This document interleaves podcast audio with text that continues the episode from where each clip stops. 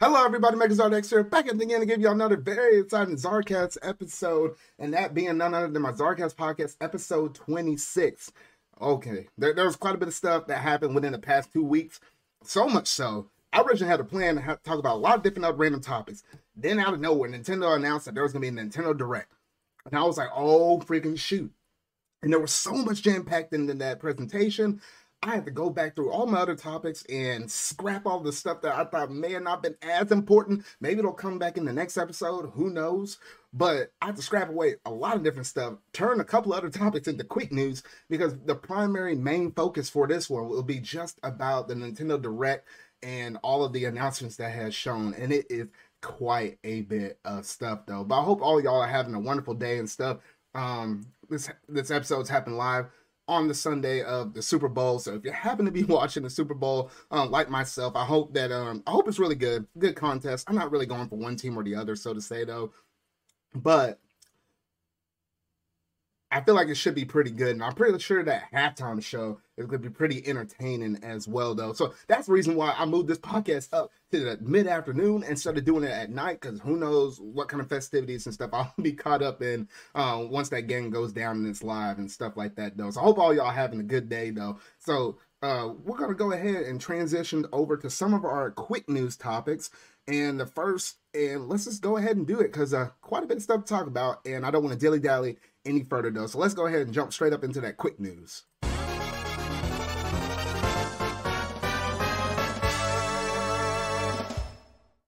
All right, so right off the bat, Sony has managed to buy Bungie. It seems like the acquisition. I'm, I'm literally going to call this the acquisition wars.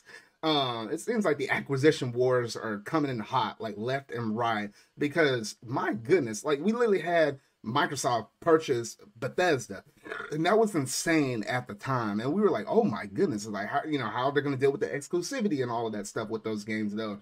They turn around in the month of January, right beginning of the year of 2022, and then they turn around and say, "Hey, we're buying Blizzard, Activision Blizzard," and I'm like, "Oh my gosh!" Like, there's so many different IPs: Spyro, Crash, the Call of Duty. Call of Duty's big and it's really big on PlayStation. And it seems like you know PlayStation might be you know kind of worried and frightened, like, "Oh shoot, what the heck is going on?" Like they had to make some calls to Microsoft themselves, be like, "Hey, what's going on with this?" Because they make a lot of revenue off of Call of Duty and a lot of other stuff though. And then um turns around, and I know this wasn't in retaliation to the to the uh the Activision Blizzard acquisition though, but maybe more so to the to the Bethesda one because there is enough time where they could have made this um, made some of the plans and the, some of the footwork for it after the Bethesda announcement, though. But yes, they bought Bungie, and it's kind of crazy because Bungie are the original create or the create or the original developer, should I say, that actually helped create some of the first Halo games. So it's like PlayStation bought somebody that helped make the Halo games like that. And then you turn around and got Microsoft purchasing Activision Blizzard, which had like Crash, which was like a heavy associated um, Sony character not necessarily that Sony owned the IP or nothing like that though, but you kind of thought about it with PlayStation because you know those Crash games came out on that system though. So it's kind of crazy. I was kind of going two ways though, but this active or these um these acquisition wars it's been getting kind of crazy. It kind of makes you think like, shoot, is this the only one? But then I think there were some reports that PlayStation this is like the first of what could be more. And it seemed like PlayStation actually kind of wanted to create a lot of live service games and stuff like that, though. So, yeah, so don't expect this to be the last acquisition you hear about in the year of 2022, because I've been hearing from some places that there, there's going to be some more happening in this year, though. I just honestly hope that we don't get anything. Um, no one buys Capcom and no one buys Square Enix because I prefer those games coming out to the consoles or whatever they like to choose, especially Square Enix though. That Square Enix be making some really good games, stuff that could favor PlayStation ecosystem, stuff that can favor the Switch, especially the Switch ecosystem. So I just kind of want them to lay their hands off of that. But that's um that was basically it in terms of that quick news for Sony buying Bungie though. But as always, let me know uh, what you think about this, whether it be in the comment section down below or if you just at me on Twitter or anything like that, because uh these acquisition wars, it, it, it's truly something. It's truly something. Now, moving over to my second and last little bit of quick news, we did get confirmation from some of the developers that yes, Final Fantasy VII Remake Part 2 is planned for a reveal in the year of 2022. And I was like, oh my goodness, like that right there. I'm like, okay, I, I just can't wait to see how this game looks. And I feel like, especially coming off of the heels of Final Fantasy VII because you know we had the original game that came out. What was it? In the year 2020? Golly, the COVID year. And then turn around the next year in 2021 in the summer, they had the Intergrade um, DLC. So I was like, you know what? Since they got the groundwork and the engine kind of going for this game, I'm hoping for a quicker turnaround in terms of them making these Final Fantasy 7 um, remake parts. Who knows how many parts they're going to be? Be kind of funny if they want to do three different parts because there was like what three different discs for the game back in the day on the the original PlayStation and whatnot, though. But I mean, you, you just never know with this. You never know. But I am excited to see when it's going to be revealed. If it's going to get revealed anywhere, most likely it's probably going to be E3 because um, at least with E3, you know that that's a really big stage and stuff like that. So that's the window frame I'm expecting. If they're going to show it anywhere, it's probably going to be there with another Square Enix presentation, or something like that. Because I'm pretty sure Sony ain't going to show up to E3 like they did in the past couple of years. So it's going to be Square Enix showing that off themselves though. But ooh, I'm really excited about that though. But that's basically it in terms of some of my quick news topics that I had. I just wanted to quickly go through and just talk with y'all about it though. But now let's go ahead and jump over to some of our bigger news. So we're gonna jump over into our main topics for the gaming news.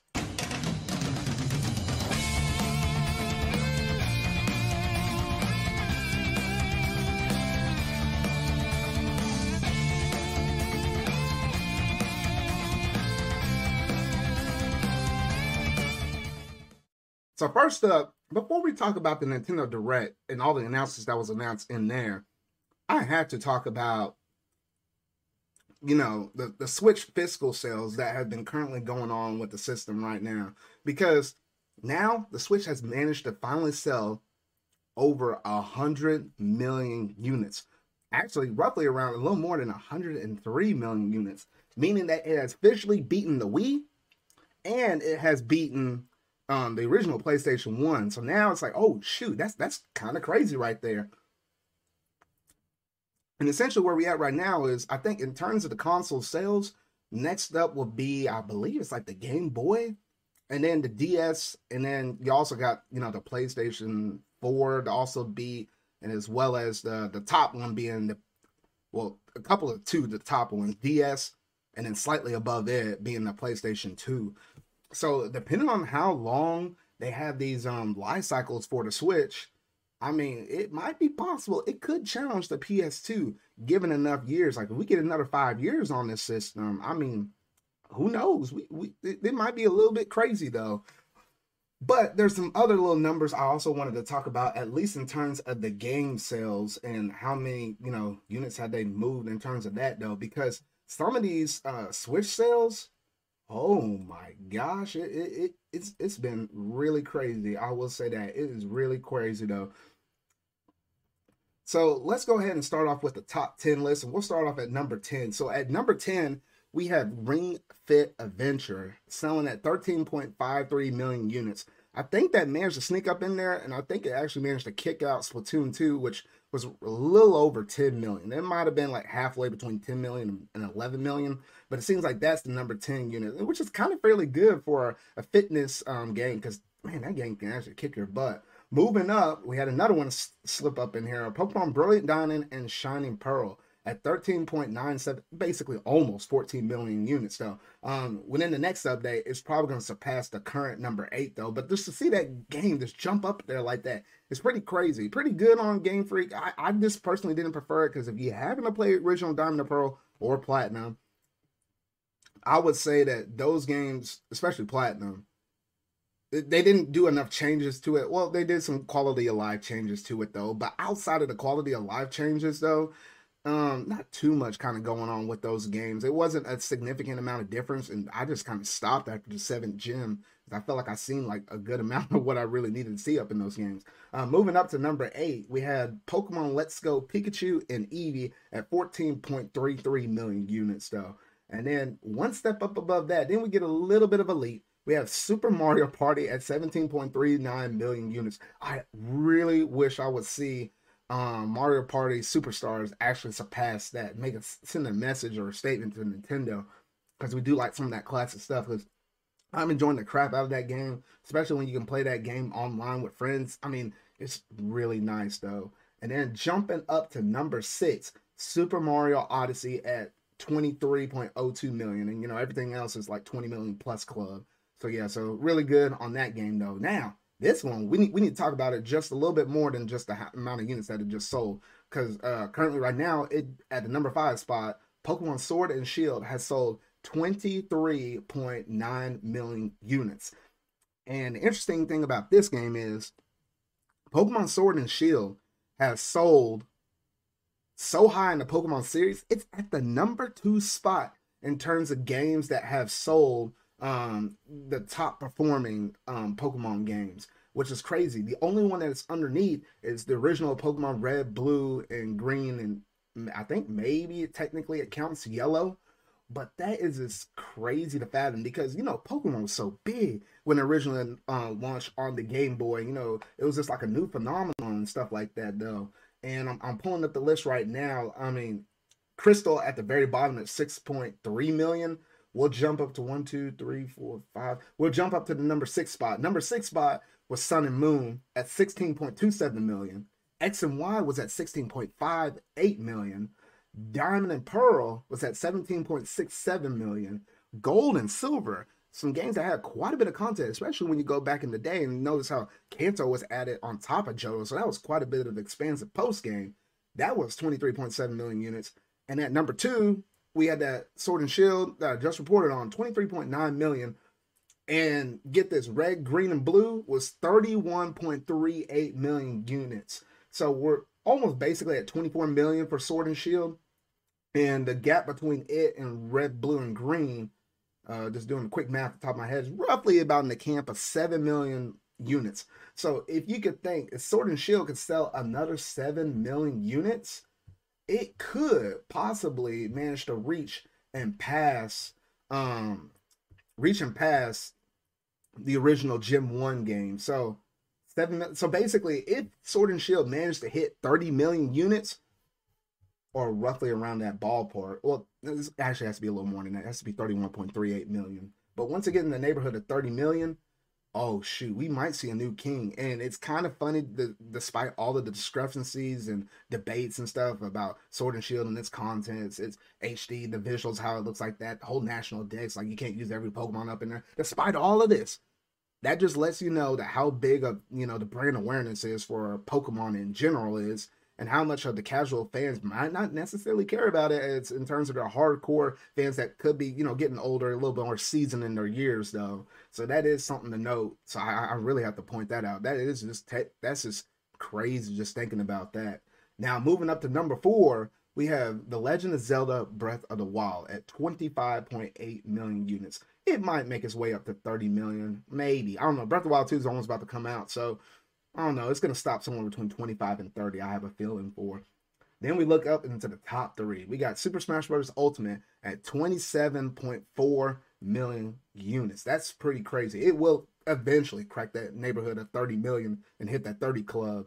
But that's just crazy. I, man, I really enjoyed that game though. And lately, I don't know. I don't know if it's my internet that improved or whatnot though. But I felt like I played some online uh, Smash Bros. Ultimate on my Twitch lately, and when I played all those sessions on there, I did not notice a hint of lag. It might be my internet connection, or I don't know if they're, and, you know, because you know Nintendo's been working with their newer online infrastructure, the one that basically runs Monster Hunter Rise and it also runs Super Mario Party. I mean Mario Party Superstar, should I say? So I don't know if they incorporating that or it's just better internet connection though. But I had a better online experience. We'll see how that kind of goes on in the future. At number two, man, the thing that rose up like a weed in the middle of the night Animal Crossing New Horizons at 37.62 million units.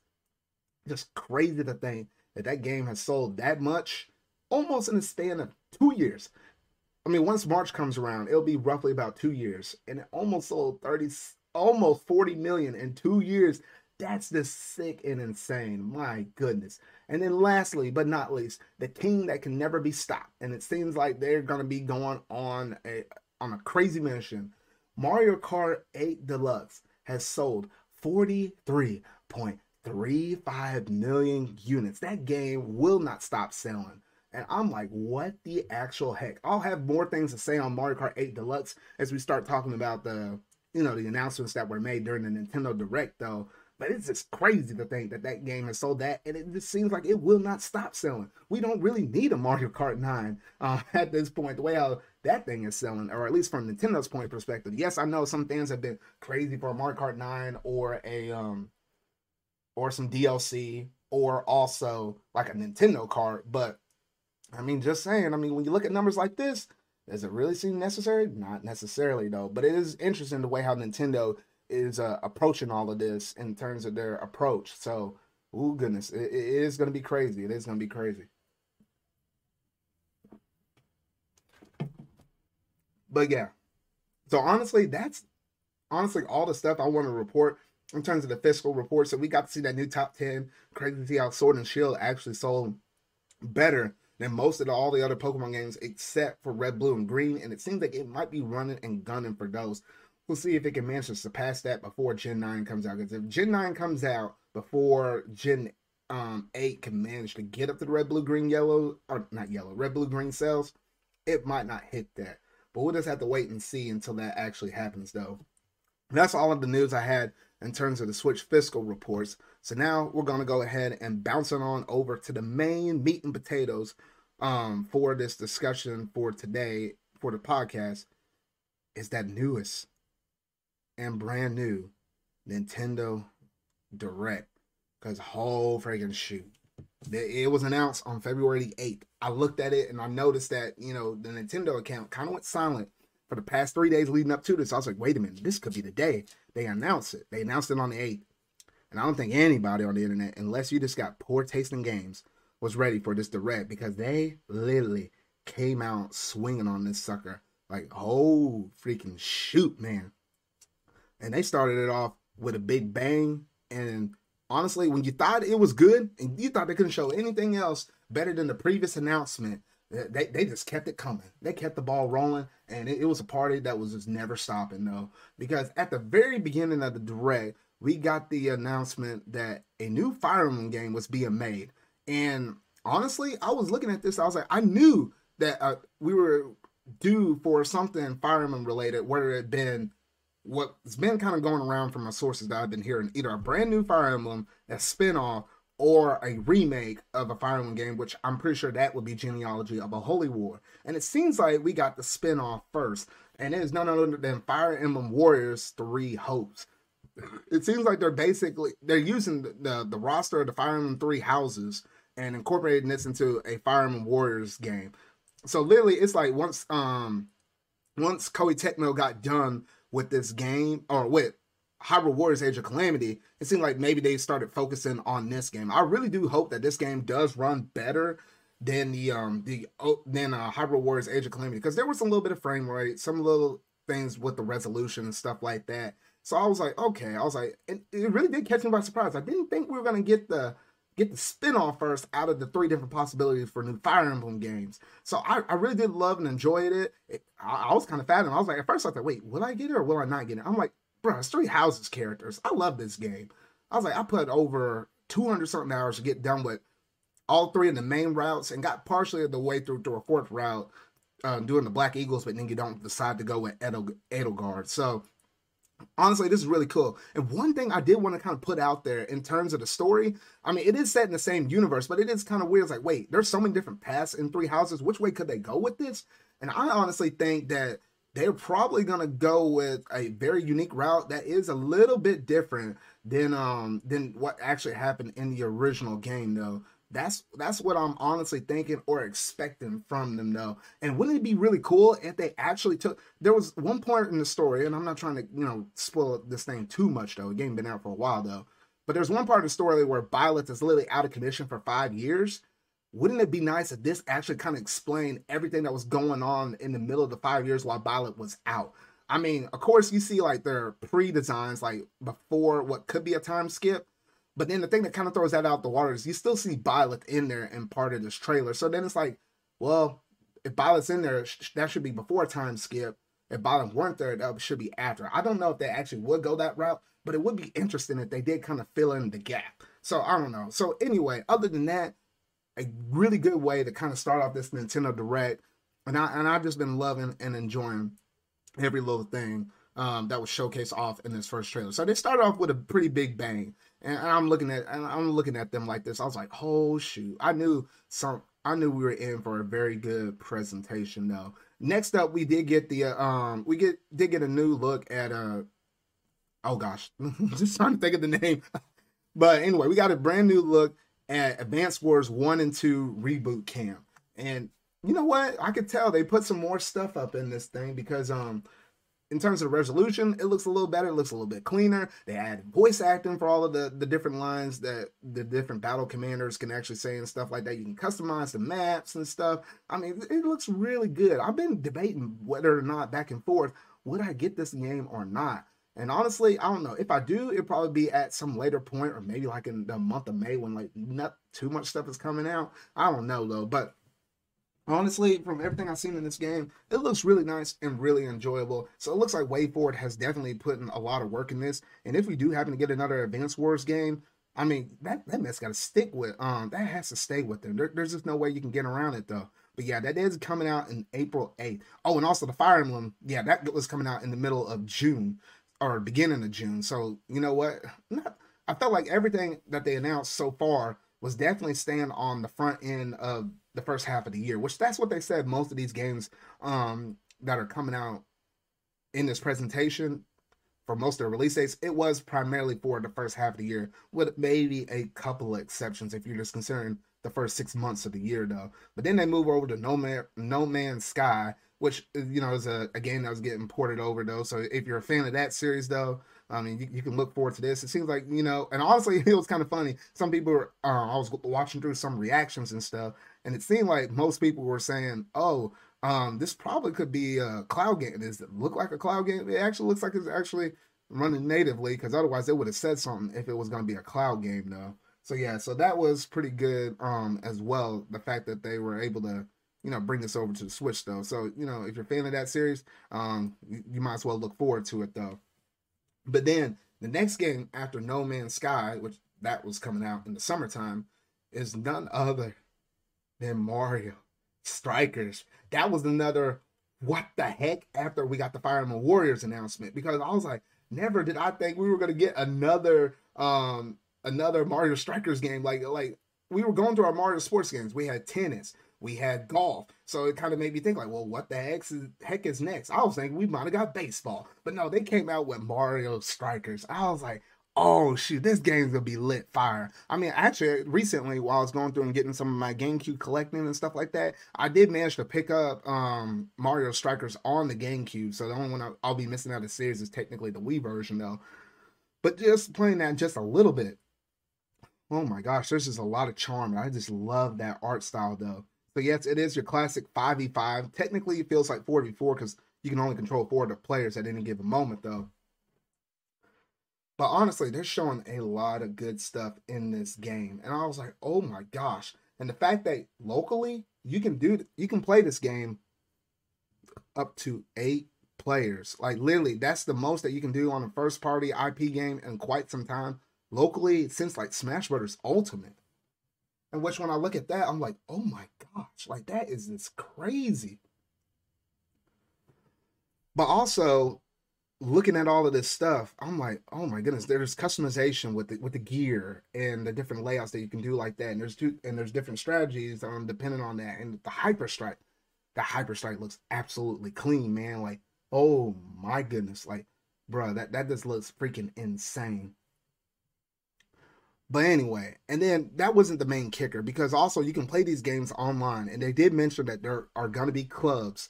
And I'm like, wait a minute, clubs up in the Mario Strikers game? I'm like, what the freak? You can literally have a club up to 20 different people. And with those 20 different people, you know, you'll face other clubs. So imagine this like, I have my Zarcast club, and it, will have like me, my friend Bronto, Atomic, Sonic U, Hacks, uh, Mario, Steven, you know, and it, you know, like my whole crew. And as long as any four of us are online or whatever, though, we can team up and then p- battle somebody else in some other club and raise the prestige of our club up and raise it up in the ranks. So that would be a good way to still play, you know, if you only have four people instead of like a full blown eight. You can always team up with four, kind of like Splatoon 2, and then just challenge some random other four in some other club So that right there is actually going to be pretty interesting in terms of, you know, fighting with your club mates and then also duking it out against your friends, though. So honestly, some really good stuff. And that comes out June 10th. Same month that Fire Emblem Warriors comes out. Like in the first half of June, we get that. Second half, we get Fire Emblem Warriors. So I was like, oh my gosh, like that is just sick right there. Absolutely sick.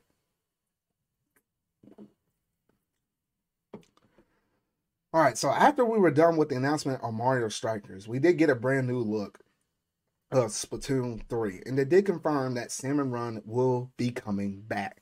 And I was like, you know what? I really did enjoy Salmon Run and everything it entailed in terms of its original run.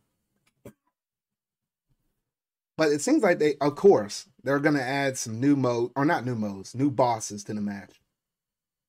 And we saw things like the fish stick, the one that looked like a dolphin, and a few other things. So, you know, honestly, I'm kind of ready, you know, to kind of get back in the salmon run because, you know, I, I played it a ton. But then once you done everything you could out of there, you kind of felt like you were kind of the king of salmon run. I just honestly didn't kind of go back to it in comparison to like playing a bunch of ranked and league battles and stuff like that, though. But I am really looking forward to this. And they did confirm that Splatoon 3, they narrowed down the this um they narrowed down the release window. They went from the year of 2022s at some point to summer, which I was always expecting it to be summer. I've always been calling it like that though. So yeah, so we do know the game is coming out in the summer of 2022. And if I were to kind of give it an exact date, I feel like it's probably going to be in the month of July. I feel like that will probably be the the sweet spot of where they're going to actually, you know, release this game out on.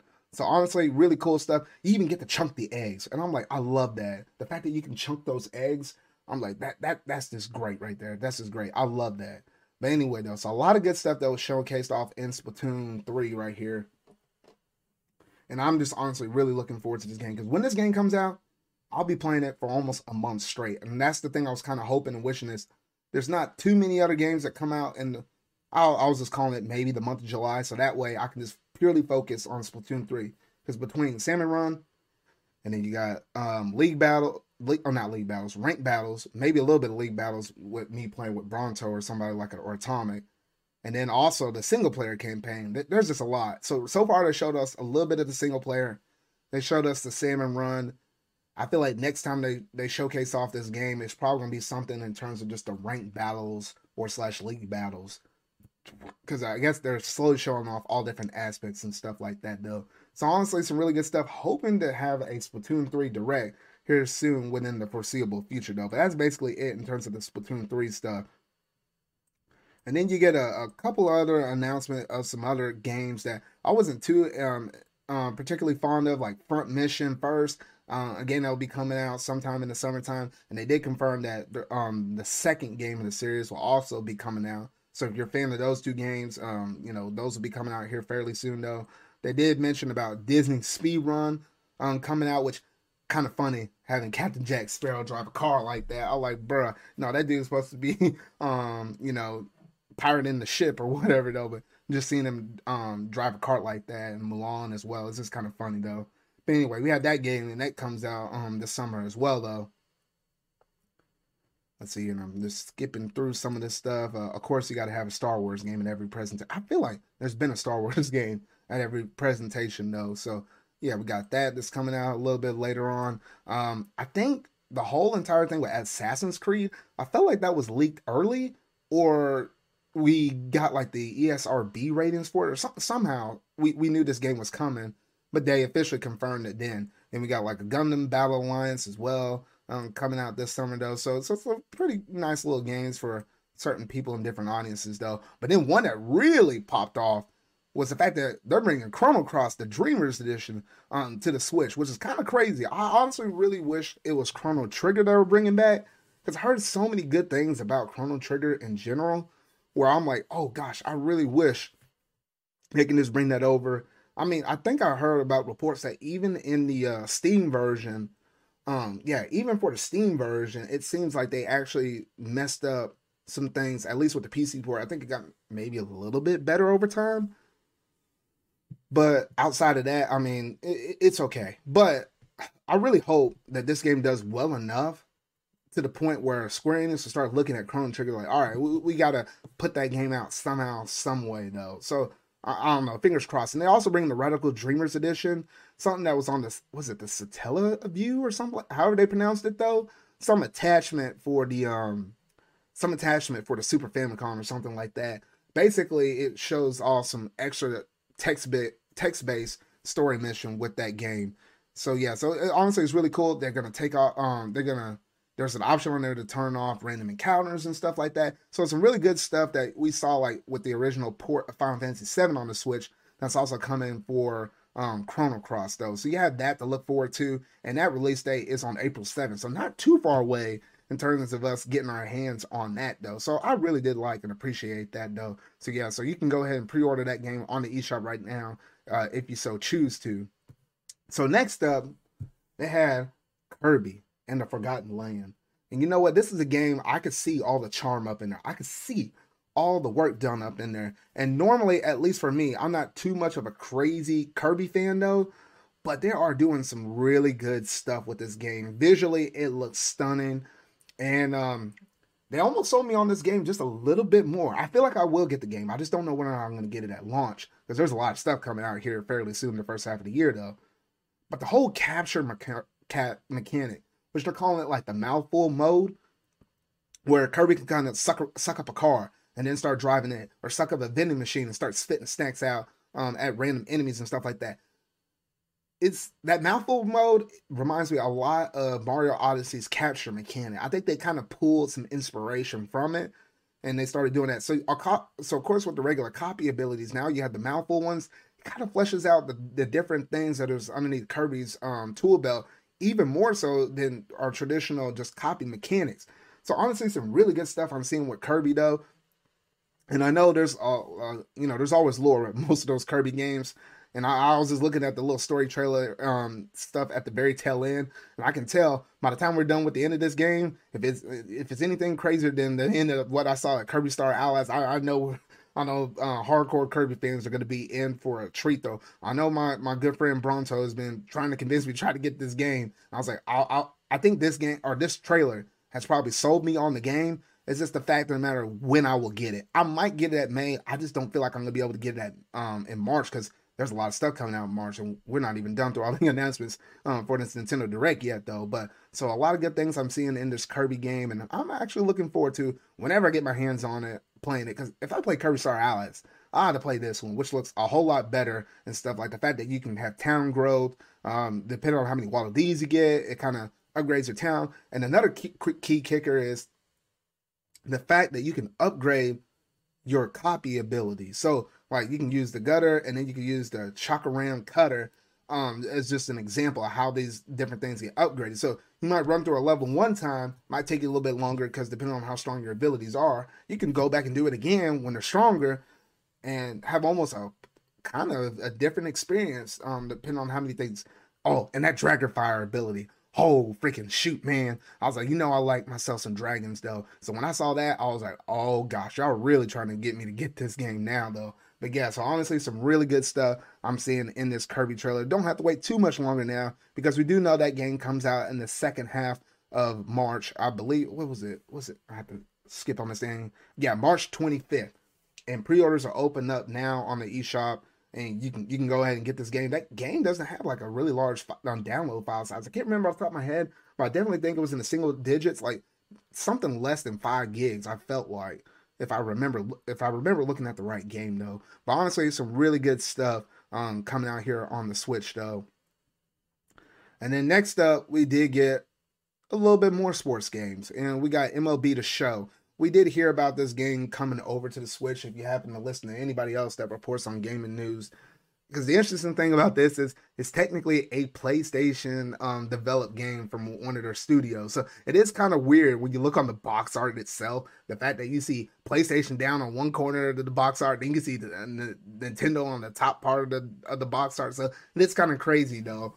But I don't know. There's, there's I, I feel like there's gonna be some fans that probably will pick this up and the fact that you have cross progression in this game is actually going to be really nice for those. So like you can play replay it on your PlayStation, and then when you're ready to go out mobile with it, then you can pick up your Switch and then um play it on there though. So there there's some little nice little features um, for those that really do like this series and stuff like that. I don't know. This is the presentation having both those two twins up on there. I was like, bro, what the heck? Y'all almost look exactly exactly identical identical though. But that, that was just kind of funny though. And then we got some confirmation or just some, you know, bit of updates on games we already knew that was coming, such as the Kingdom Hearts Cloud editions. That's not too far away from release date because it is coming out this month. And honestly, if you have any other way to play these games, like shoot, even if you had to get the thing on what was it, Epic Games, if you're playing it on your PC, or try to get it on PlayStation, or try to get it on um, Xbox, because literally you can get the all-in-one package that has all these games 1.5 plus 2.5 the 2.8 and kingdom hearts 3 you can get all of that on the um the playstation you know natively so you don't have to worry about the lagginess or something like that with the cloud servers and stuff like that. You can get all of that for like roughly about 20ish or so bucks. So yeah so yeah so so honestly some pretty good stuff with that though. But i don't know. If that's your only way of playing those games then you might want to do it because um oh shoot. Honestly i'm just saying. I'm just saying. I mean, if you can find any other way to play those games, I just recommend doing that instead of having to um, play it any other way. Though the next one up to bat was Klonoa, which honestly I was not expecting Klonoa at all. I was not honestly expecting Klonoa at all because the fact that they brought this game back, I know people were begging for this game for years, and I do mean years because originally I think that sucker was stuck on the PlayStation I think some kind of version of the game I think came out on the Wii. But outside of that, there really wasn't too much more that was going on with this game though. And it was nice for them to actually finally bring that game over and uh, have it on the Switch so that way all a lot of different other people are able to enjoy this game though. So yeah, that was something that caught me by surprise. And I know fans of the Klonoa series, because I know y'all been starving over there. So the fact that y'all getting this one, and from what I've been hearing, it's been uh, it's a pretty good um it's a pretty good RPG. Why did I say RPG? It's a pretty good um, platformer.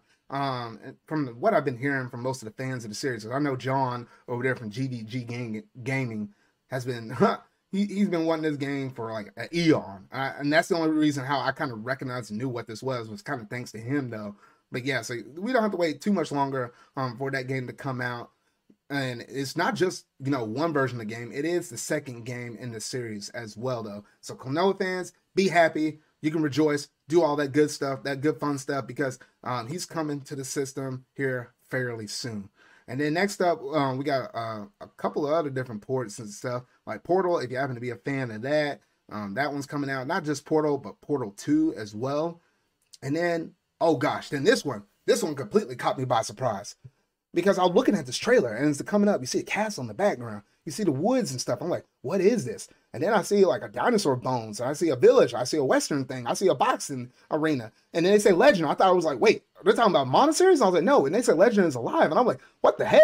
And then I see the title pop up and it says Live A Live. And I'm like, wait, what the heck is this? But then I realized I'm like, wait a minute. That's like the HD 2D series. I'm like, wait a minute. This is the game made by Square Enix. But I was like, I don't recognize this. Is this a brand new game or something like that? I'm like, I'm looking at it like visually, it looks good. It reminds me of Octopath Traveler so much, as well as um Triangle Strategy. And then they confirmed that Live A Live was a game series that is created in the HD 2D version or engine, I don't, I don't know, HD 2D style. That's probably what I should say.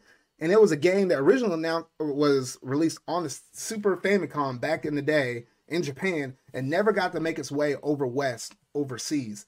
And now it's finally coming out for us to play over here in the West. I looked at this, I was like, you know what? Square Enix almost got me hooked on the HD 2D series because I played Octopath. I'm planning on picking up Triangle Strategy. They announced the Dragon Quest 3 will come on there in some point in the distant future. Might be 2023 at this point. So I knew I was getting all of those. And I was like, dang, I saw this. I was like, bro, I got to continue to trend, man, because this HD 2D series game looks absolutely phenomenal. And I could see where they got their inspiration for Octopath because they technically did it before, way back when with Live A Live. So now I see the inspiration where Octopath Traveler actually originally came from. And honestly, I love this style so much. And honestly, I thought about how Chrono Cross is coming out for um for the Switch here in the month of April, and I'm like, wait a minute, if they went and did Chrono Trigger, you'd have to give it the Final Fantasy VII remake budget, which I highly doubt that because I don't know how much of a profit you can turn off of that with a big budget like that. or just go ahead and do the HD 2D style with it since it was a Super Famicom game and, and just go ahead and do it that way. And I think that way will actually be really cool and really clean. So if you got to bring over Chrono Trigger some way, I'd love to see it done in the style of Triangle Strategy and Live A Live. But anyway, I think that's all I have to say on this game though. But I am looking forward to this. And unfortunately, it comes out in July, which is the same month I'm thinking Splatoon 3 is going to come out as well. I'm like, oh man, please say it ain't so. Because I just want to focus on Splatoon 3 when it comes out. But I also want to play this game. And I'm like, oh, something's going to give. Something's going to give. But yeah, pre-orders are open today. And I was like, oh my gosh. So I was like, man, that's looking cool. I was like, we're kind of getting close to the end of this presentation. What else they have up? And they hit us with a Nintendo Switch Sports, basically the sequel to Wii Sports. I was like, oh, no, you did not. Because this is honestly something I was expecting them to do early on in the Switch's life. You think it would kind of make sense because they bundle um, um, Wii Sports with all of the um, with the Wii's that went back out during the day with it. So you think this should have been something that should have came out really early, like the time period of like when One Two Switch came out. But no, I guess to all good things come to those who wait because now, oh shoot, we there they have some of the classic sports such as tennis, bowling.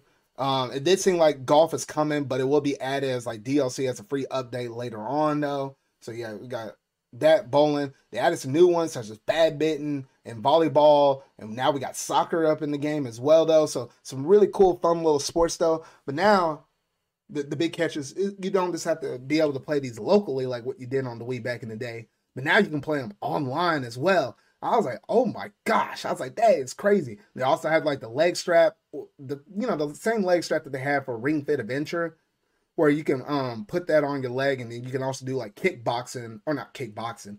Man, that'd be crazy if there was kickboxing up in that game. You imagine how many TVs will probably break, bruh. I don't even want to. Think, I don't even want to think about that. But anyway, no um, kicking the ball with soccer with your actual leg. So a lot of good, fun little stuff like that, though. And honestly, I did do some little bit of research on it. It seems like the game is going to be priced at 40 bucks if you buy it digitally, but it seems to be either 50 or 60 bucks if you get it physically because of the leg strap. I saw on Target right now, you can pre order the game right now and it's 50. Then I looked at Best Buy and it's 60. And I'm like, wait, what the heck?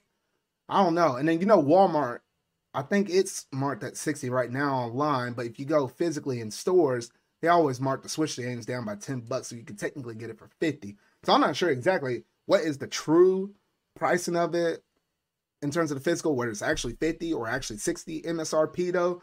But you know, some really good things though. And then you looked at the characters in the game, and honestly, you, you were thinking, oh man, what are these characters? These aren't my Mii's. Like, wait, where the Mii's at? Bring them back.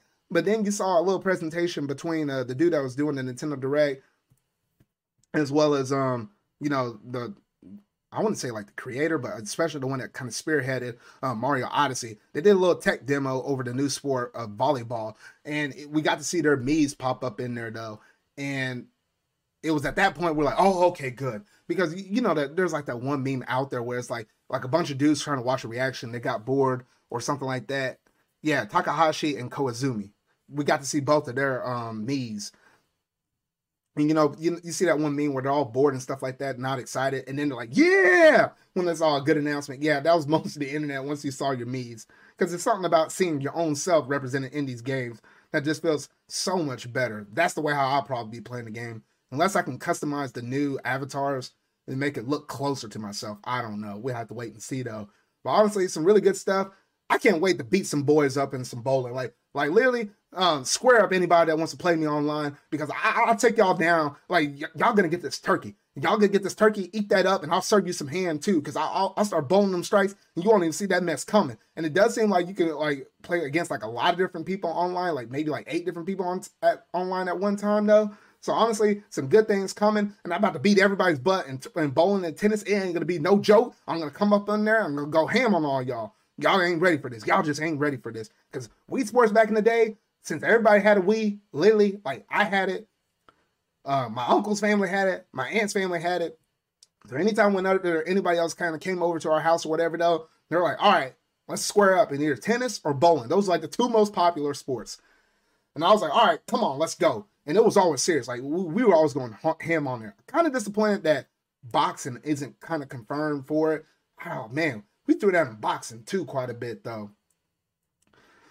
But yeah, so that is some really good stuff. And they did mention that there is going to be an online playtest. So that does kind of give me hope for the games that could be coming out in the future um, for anything online. So I was like, oh my goodness. So I'm glad that um I'm glad that we're actually getting some um, some online playtesting um for this game though. So some really good stuff in terms of some things that we could expect from this game in the future though. So hopefully the online is, you know, tightly niched especially for tennis, because tennis, oh man, it gets pretty intense like that. Bowling, you know, that would be a little bit better because you're probably only looking only on your screen or whatever though. But yeah, so honestly, some really good things coming. Did not expect for us to get another sports game like that, uh, akin to like Wii Sports back in the day though. So I was like, oh, okay, man, they can't hit us with nothing else any crazier than that. And then they, you know, they go ahead and do that drum rhythm game and stuff like that. This one almost kind of got close to the highlight reel stuff. Um, they did give us a new look at Triangle Strategy, which I'm really am looking forward to this game. It is coming out in the early part of March. There is a prologue demo that is out right now where you can play the game for about uh, up to the third chapter, and they do the whole save progression thing, goes over into the full game of whenever you actually manage to get your hands on it and actually play it. So that is pretty cool. And from everything I've been hearing, like I heard one of my friends played it it took them roughly about four ish hours. So I'm holding off on playing the demo until we get like within like two weeks or probably one week since it's only four hours. That way I can have like a feeling of, oh, I'm playing the game just a little bit early. And that way I can go seamlessly from the um, the demo to the to the main game. So that's why I was planning on doing that. They also showed off a, a new look for the Cuphead DLC, um, introducing Miss Chalice, a lot more crazier bosses. I won't be bothered to get this though, but it does seem like Miss Chalice will um, be a little more user friendly for most people because she has a double jump and like a, a dodge barrel roll and stuff like that to help invade attacks a little bit better though. Now, one thing that got me kind of psyched up, I was like, wait a minute. They were announcing that some new content in terms of free updates is coming to Metroid Dread. Couple of modes. One, the Dread mode, where if you get hit once, that'll be it. That's the end of the game. Game over. And then you got to restart and then also they got the one that's like a rookie mode where they give you more additional health. So I was like, oh, okay, that'd be kind of interesting probably to go and watch people play the game. I'm, I'm pretty good playing Metro games, but I don't know if I'm good enough to where if I ran through a level or not level, run through a certain area and then try not to get hit at all. Because I feel like against some bosses, I'm just naturally going to get hit or something like that. But though that was only the first of what is two updates that is confirmed right now. Because the second update will come out around uh, late April, where we'll get to see a Boss Rush mode. So I was like, oh my gosh. So yeah, so we got a couple updates. Um, in terms of the um the Dread mode and Rookie mode, those are out right now. But I heard in terms of you being able to have access to the Dread mode, you got to beat the normal game, then you got to beat the beat the game in hard, and then I think you unlock Dread mode. So in case you're not having to see it there um right now when you update your thing, but I think Rookie mode is able, it should be there for everybody um, right from the start, though. So yeah, some really good stuff that's coming out for Metroid Dread, and I am looking forward to it. It probably will cause me to pick up the game uh, and play it a little more, just to, especially for the boss rush mode, because there were some cool bosses in there, though. So I am looking forward to it, though. Then we started getting some updates for the Nintendo Switch Online. And we saw NES and SNES, and they said something's bound for the Nintendo Switch. I should have recognized the, the wording right there, though. But the second I heard the music and I saw the B, I was like, heck yes, Earthbound is finally added to the Switch Online. Thank goodness.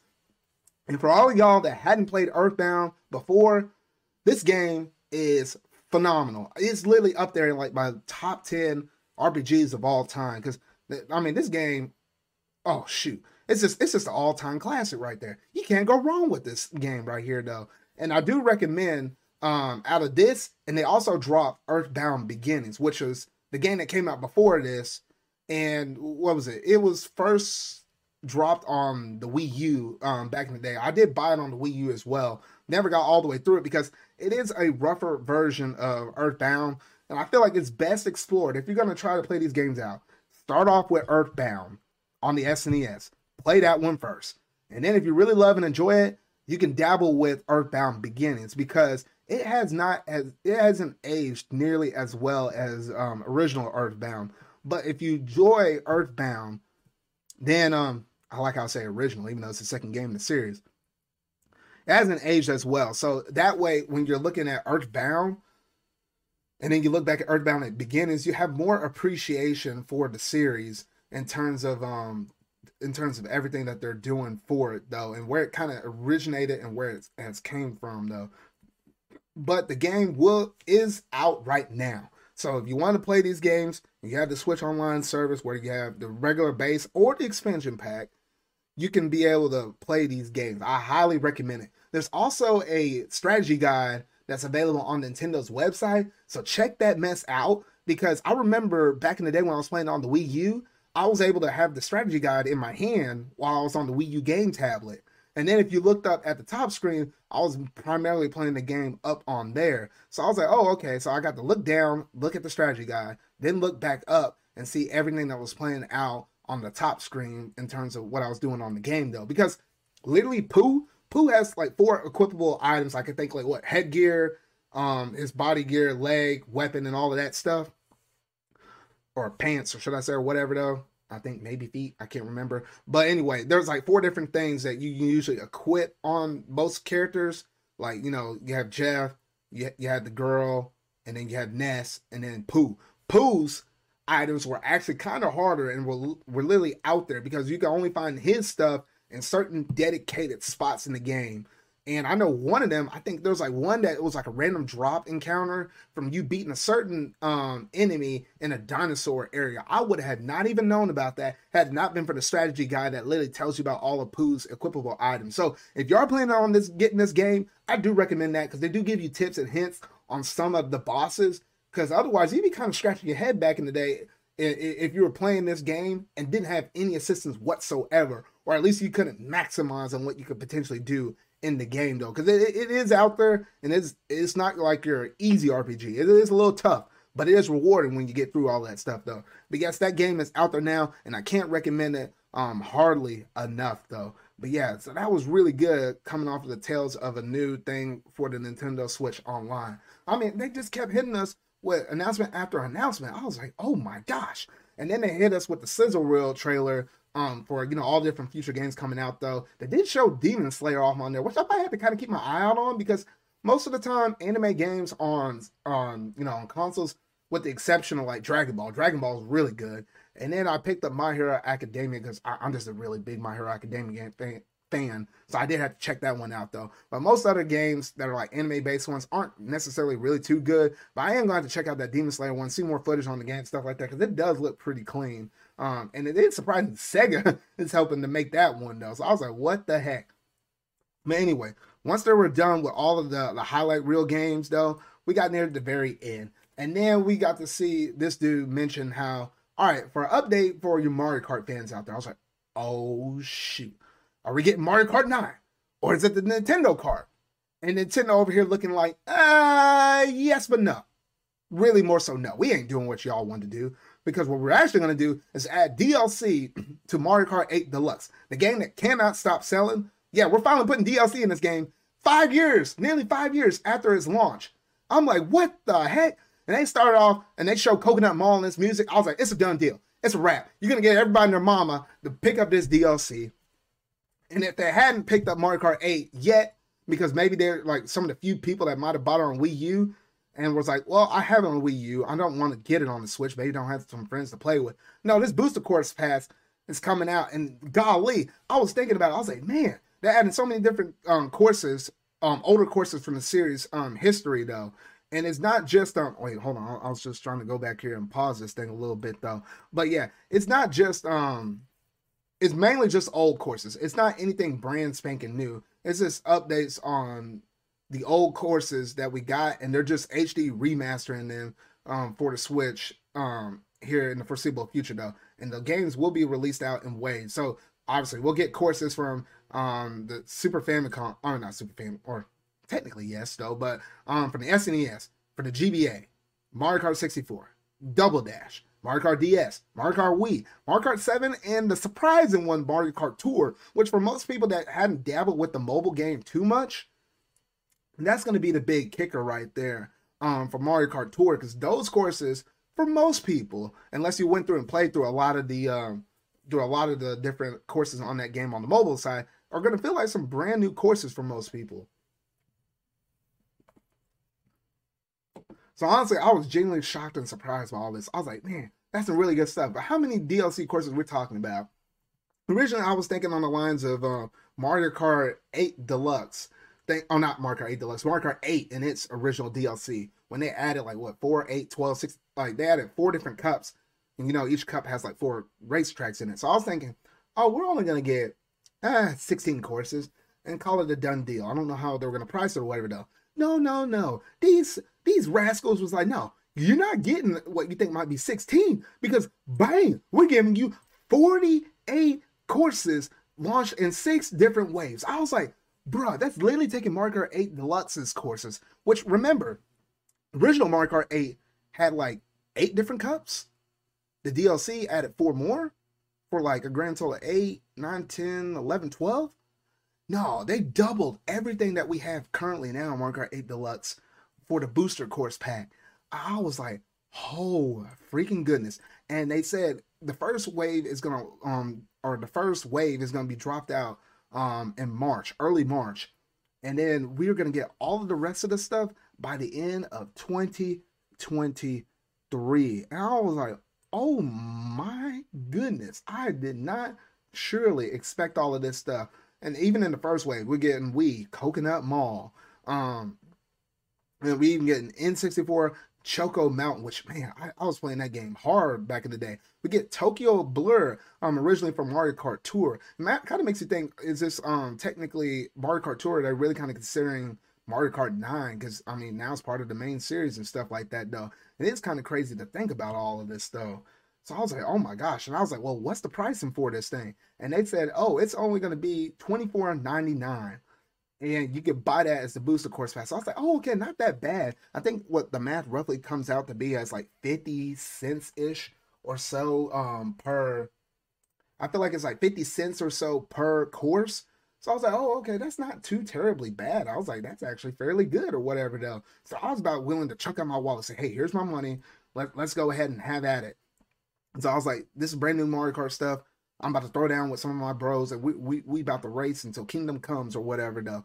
And pre-orders are now open up today. But the big kicker is that's not the only way how you can get this DLC because you can get this DLC by being a part of the Nintendo Switch Online Plus expansion pack. Yes, they are adding this game to it. Now, it is a really smart business decision the fact that they did this because most people if you go back and look at the fiscal sales that I talked about earlier in the podcast, they did mention how we we didn't talk about how this game is sold roughly in the neighborhood about almost 43 um, million units for Mario Kart 8 Deluxe. Yeah, 43.35 million units. Literally, and we have like 103ish or so million units of Switch that have sold roughly. We're almost close to 50 million. So it's almost to a one-to-one ratio. Like for basically every two people that might own a Switch, roughly about one person, one out of those two people that own a Switch, about owns Mario Kart.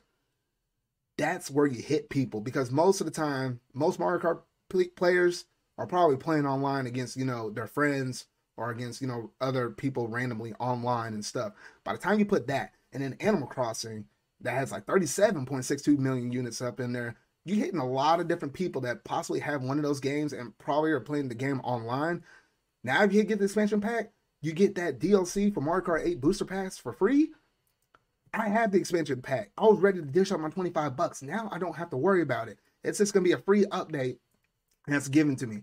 Uh, yes, at the very end of the day, um, once the Switch Online service, you know, like internet features as a whole shut down for the Switch, like how they did with the Wii way back in the day, when that shuts down, I'll dish out my 25 bucks so that way I have the stuff locally on my console. It just basically kind of delays when I'm going to purchase this DLC. That's the way how I personally view it though.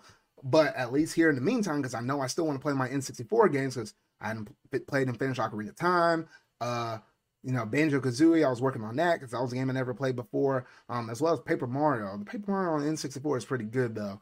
But yeah, so honestly, it's some really good stuff right there. And man, that's how you start adding value to the Nintendo Switch Online um, expansion pack. And honestly, based upon all these things, I'm like, man, we're really looking at a brand new Nintendo. It got me idea of making a certain video, which you might see uh, a couple weeks from now drop out on the channel.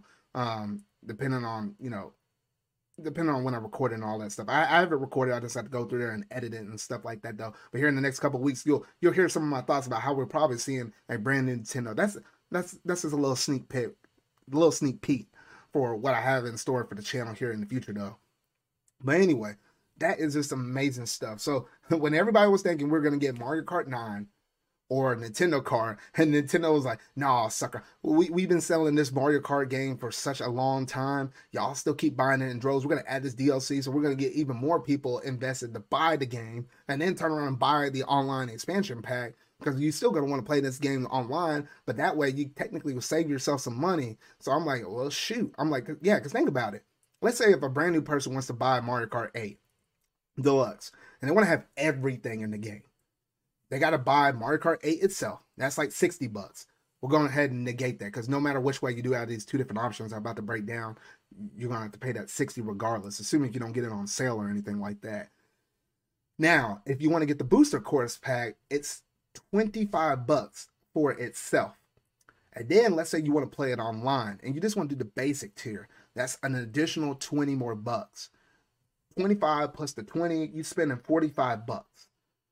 45 bucks on top of your baseline cost of Mario Kart 8 Deluxe when you buy it. However, upgrade that 45 bucks by just five more bucks and just get the expansion pack instead. You get the online service and you get the DLC included for it.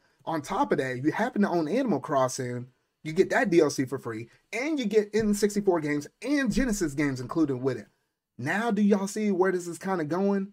The more DLC and stuff they start putting up in here, especially for some of their big time hitters, it's just going to add more value to the expansion pack, especially when they start putting more games in the N64 itself, as well as in the Genesis. And then you keep adding more DLC up in there. Oh gosh, this this is getting crazy right here. This is getting crazy though. But yeah, that, that's just a little food for thought just for y'all thinking about this though. But yeah, definitely one of the biggest and most surprising things that was announced in this Nintendo Direct. Or at least what I would like to say. Because you know, Nintendo always likes to do that. Plus one more thing they like to add to this um like to add to the presentation before we go. And honestly, I should have mentioned this. I I knew they were gonna probably start the start off the presentation with Fire Emblem, and I thought they were gonna end the game off with something Xenoblade related. And I see this dude over here, and he's playing this flute, and instantly I looked at it, and I was like, "Oh my gosh, this is a brand new Xenoblade game." I was like, oh my gosh, I started flipping out, and my reaction is up on the channel. I didn't have like I my ideal setup for like how I like to react or whatever done. I have been working on some tweaks with it though, but my reaction is up on there with some of my other friends I was hanging out on Discord watching the presentation with though, so you can watch that though. But I was popping off, probably more so than what the mic could ever possibly catch though. And goodness, this game looks absolutely sick because I was, I was looking at this, I was like, bruh. And they did confirm that this is going to be building off of some of the worlds that were established in Xenoblade Chronicles 1 Definitive Edition, as well as Xenoblade Chronicles 2. Because you can see in there, um, you see some people that are kind of, you know, designed similar to um, Melia from Xenoblade Chronicles Definitive Edition. And then you see some people that are designed closely, which is our main character in this series, um, to Nia that we know in Xenoblade Chronicles 2. And I was like, oh my gosh it's just kind of like a mixing blending pot of all of this stuff. And there's honestly so much to unpack within this game that or not or technically this game, but for this announcement trailer that I'm not going to be able to talk about all of it in this discussion or within this um podcast episode because I am planning on roughly around maybe tomorrow. So if all the schedules realign and stuff, I plan on discussing this game uh, with my good friend Sonic Q as well as um maybe somebody else that might manage to pop up in there. Who knows? But at least it's gonna be me and Sonic U. Maybe Mario. I know Mario's a big Xenoblade Chronicles fan as well, though. So yeah, so we do plan on doing a discussion video for this. So hopefully it will drop out sometime later on this week, maybe Thursday or Friday ish.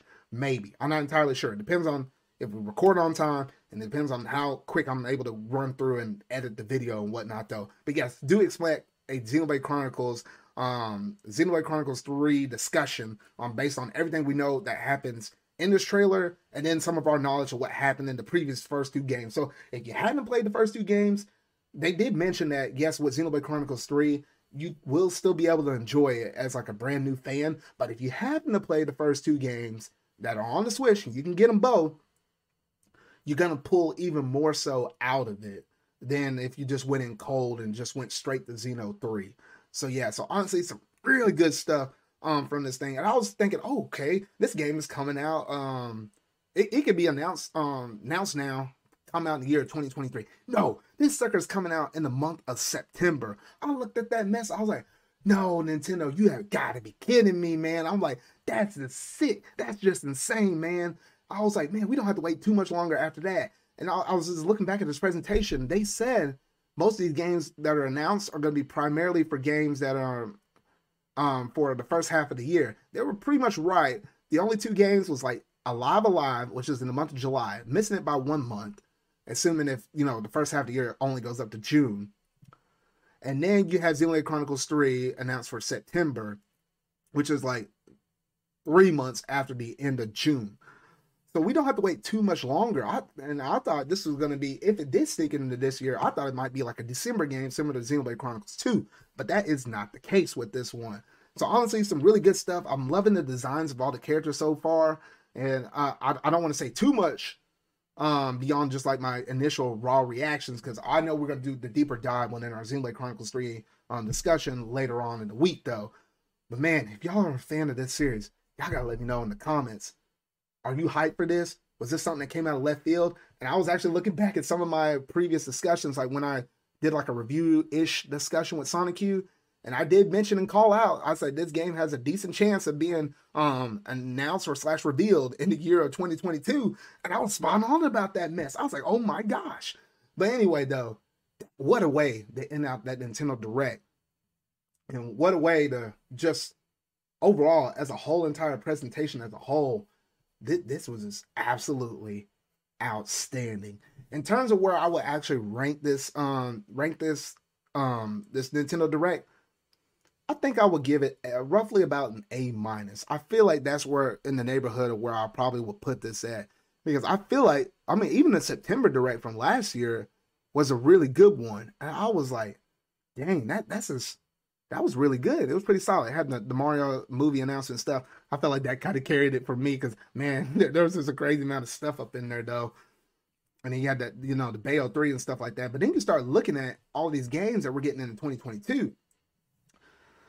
And notice how many of them are sequel games, like Xenoblade 2 to I mean not Xen- yeah, Xenoblade 2, the Xenoblade Chronicles 3. Um, then you got Breath of the Wild, the Breath of the Wild 2. Yeah, Mario Rabbids Sparks of Hope, something that did not even get showcased off in this direct. It was in the previous direct. Compared to the, you know, Mario Rabbids Kingdom Battle we had in 2017. And then you look at Splatoon 2 to Splatoon 3. While yes, we don't have a confirmed Mario Odyssey sequel, we had some things of similar capture mechanics being played out within the Kirby game in the in the in the Forgotten Land. So yes, a lot of different games and series that are getting technically sequels from 2017 to 2022 man this this is some kind of different nintendo and i will be talking about that in a future video here on my channel though. But man, man this this direct i'm still not over this direct man. Man mario strikers Xeno, uh, xenoblade chronicles 3 Live A Live a thing that was, just came out of nowhere i wasn't expecting switch sports freaking switch sports a sequel to Wii Sports. Did I mention Fire Emblem Warriors Three Hopes? Golly, there, oh, there was just a lot of stuff they were just hitting on. Mario Kart Booster Pass. I mean, my gosh, there there was so much revealed at this Nintendo Direct. And I just had to go back and watch the presentation a few more times just to make sure I did not miss anything. And boy, my wallet is going to be hurting for the first half of this year. It is going to be hurting. It's going to be stinging like none other though. But oh my freaking goodness, Nintendo, y'all did well. Y'all did incredibly well for this one. Y'all knocked this one out of the park.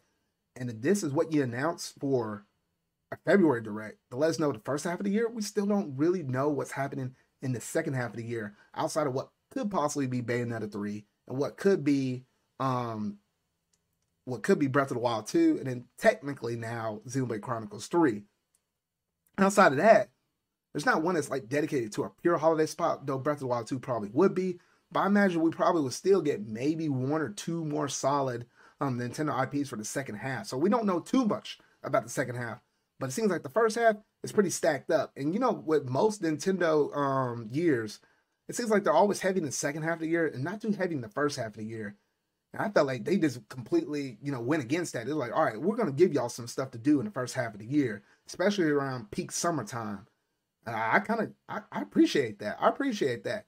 It's kind of making me look at my PlayStation 5. I'm like, bruh, I, I usually was like trying to plan on playing you between games, play games on there between the games that I'm um playing on the Switch. Like if I got done with um if I got done with Dolly triangle strategy, as soon as I'm done with that, I'll play something on my PlayStation. But then like when Kirby comes out, if I was getting it at launch, I'll play that. I'll go, do back and forth. Now I'm looking at it, it's like, dude, when's the next time I might be able to play you? Uh, once um, Triangle Strategy comes out, I I don't know, man. I don't know. First world problems right there. I, I just don't know though.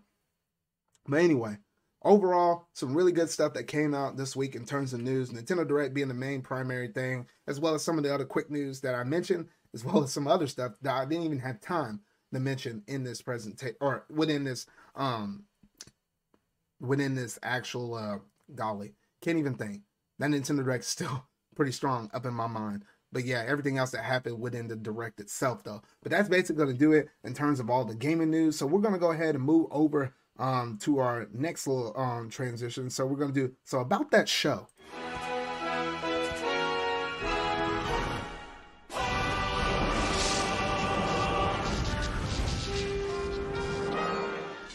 Lately, I've been going through and watching, you know, anime is what I normally like to do. So you know what? I was like, there's a couple of things I've been watching that I wanted to go ahead and talk and iterate on.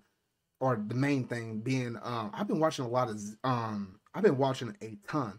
And I do mean a ton of Demon Slayer. And currently, right now, I watch everything in the series from the, the Mugen Train arc as well as the Entertainment District arc. I just have that one last episode to watch. And, and this arc has been absolutely phenomenal because I was like, golly, there, there was just so much stuff that was jam packed in terms of the animation and stuff like like Tanjiro and all of the fight that he had, it's it's been going hard. And, and I, man, that studio, that animation studio, really knows what they're doing um with this stuff though. And I only have one episode left. It is an extended finale though, so I am looking forward to watching that probably sometime tonight. Um, after I'm done with the Super Bowl, hopefully that way I can go ahead and sit down and watch that though, because uh, and they also did confirm that they have another new arc and it is confirmed to have you know it's anime production like all things since Demon Slayers is popping off um, for a lot of different people though. So yeah, so we do have all of that to look forward to. And also I know tonight the dub for Attack on Titan, the final season part two, is finally going to be out now, or it's probably out right now, technically. But I'll probably be trying to watch that later on tonight because I actually went through and binged through all of Attack on Titan. What was it? Sometime la- last year, roughly around summer ish time or something like that. I got hooked, got all the way caught up, and then I just had to wait about six-ish or so months for them to finally do the second part of this finale season though. But yeah so that's some of the anime stuff quite a bit of stuff. Oh and also i've been watching uh my dress up darling. That anime is freaking funny and hilarious. I think i watched what was it? There's like three episodes now out for the english dub. I've been really loving and enjoying that series as well. But that's just a few little things I've been watching though. But y'all gotta let me know, as always, down in the comment section down below, or just at me on Twitter is there anything that you've been currently watching, whether it's been anime or movies or anything else in between TV shows? And like I always say, if you haven't been the first person to comment in one of my in, in comments in the comment section in the YouTube video version of the Czarcast podcast, I will try it out if I had the provide, you know, the service provider, like if it's Netflix or something like that. I said I'll at least try out the first episode, whatever it is. If it's a movie, okay, we might jump to some more hurdles and hoops. So, but at least if it's a show, especially if it's something on Funimation or Disney Plus, or technically could be Netflix as well, then I said I will try it out and let you know on the next podcast episode on whatever it is, though. So that's always still open for all about all y'all that might want me to try out something and you want to hear my honest thoughts on it. So that is always there. But yeah, that's basically it in terms of what I've been watching here lately, though. So we'll go ahead and jump over to the segment of what you've been playing.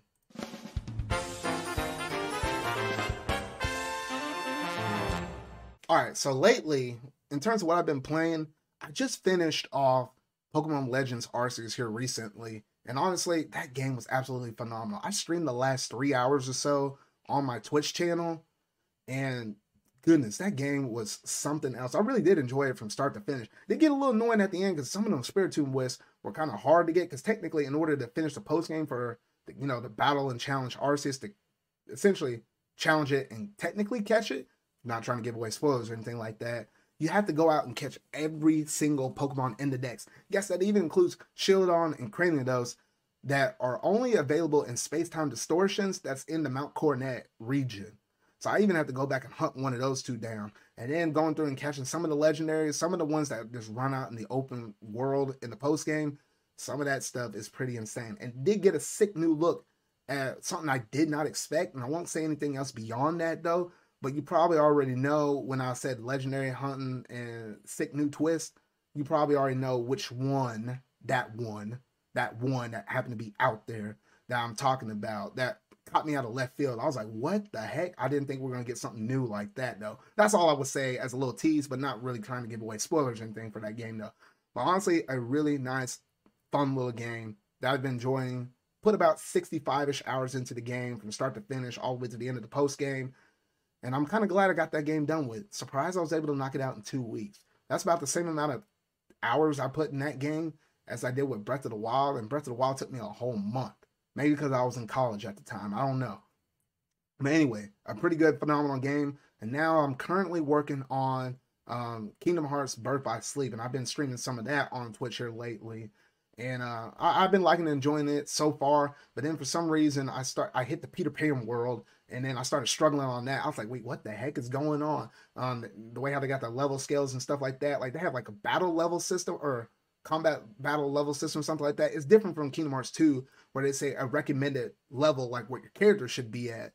And it has like a battle system level or something like that. So it's like the scaling for those numbers is a little different. So I was like, oh shoot, I guess I was doing chip damage to everybody.